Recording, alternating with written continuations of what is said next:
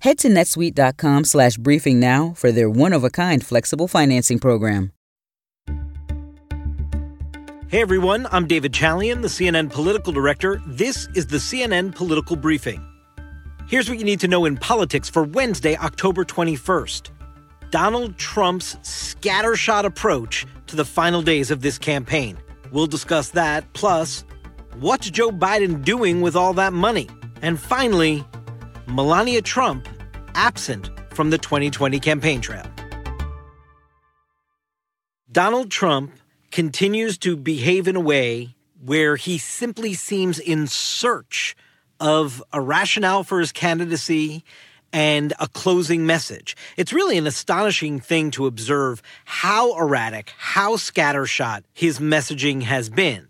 We know that to be true over nearly four years of covering a Trump presidency, that he has the tendency to do that. There's always the stories with the blind quotes of Republican allies of the White House just wish Donald Trump would talk about the economy or would stay on message. Donald Trump is who he is. We all know that. He's not going to change. He is committed to this notion of grievance politics. That's his whole sort of reason for being in the political realm. And yet, he does have a proven political gut and instinct of where he can go to find pockets of support. So it's amazing to observe him trying to throw everything against the wall and seeing what sticks this close to the election. I mean, that's one thing you can do earlier on. But when you are within two weeks, you've got one more debate ahead of you, and then just rally after rally to try to drive home a message, you want to be locked into what that is. That is not where Donald Trump is. I mean, just take the storming out of the 60 Minutes interview or cutting it short or whatever he did with Lesley Stahl and tweeting about that. What? What is that? That is not going to accomplish his political goals here. And here's the thing Donald Trump knows it. He knows he's in a weakened position. He was in Erie, Pennsylvania last night, and once again, he said the quiet part out loud. Before the plague came in, I had it made. I wasn't coming to Erie. I, I mean, I have to be honest, there's no way I was coming. I didn't have to. We had this thing won, and then we got hit with the plague, and I had to go back to work. Hello, Erie. May I please have your vote? I mean, just imagine there's the President of the United States going to Erie, Pennsylvania, telling them they would never have seen him if he was in a stronger position than he is. But here he is. He has to actually work for it. That's his closing message right now. Today he's been tweeting about the economy, so maybe for a moment he consumed some television news analysis that he really should be talking about the economy. It is the one area of strength we see in poll after poll for him, and yet that has not been where he has centered his closing message, inexplicably. And we have new evidence to show that what he's doing isn't working. We have a brand new CNN poll in Pennsylvania and one in Florida. In Pennsylvania, a state critical to Donald Trump's success four years ago, he's down 10 points, 53 to 43 against Joe Biden.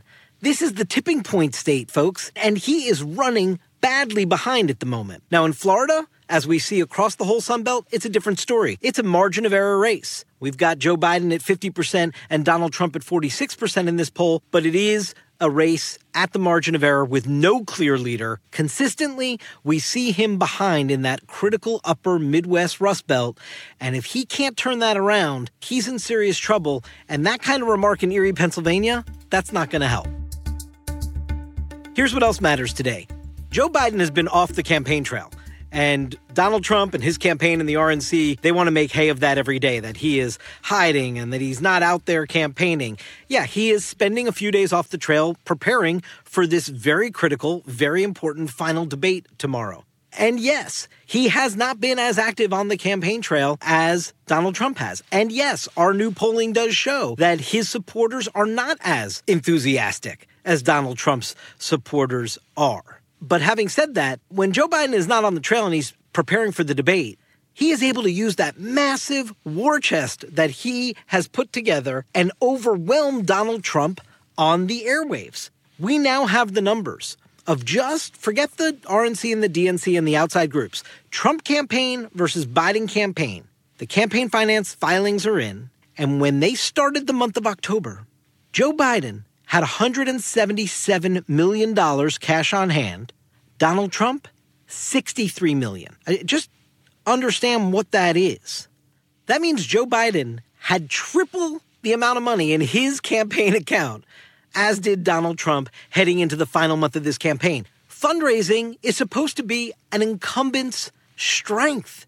Donald Trump has been raising money for this reelection campaign since the day he was first inaugurated. This is astounding to see Joe Biden tripling Donald Trump's campaign war chest for the final month. And that's why Joe Biden can afford to be off the trail for a few days because his message, his image is bombarding living rooms in battleground states at a much higher rate than is Donald Trump's closing message on the airwaves. Also, Joe Biden, he's got a tool in his arsenal that fires up Democrats almost like no other, and that is former President Barack Obama, who makes his debut on the campaign trail, his first in person event today in Philadelphia, where he gave his convention speech for Joe Biden this year, where also he spoke the night before the 2016 election on behalf of Hillary Clinton.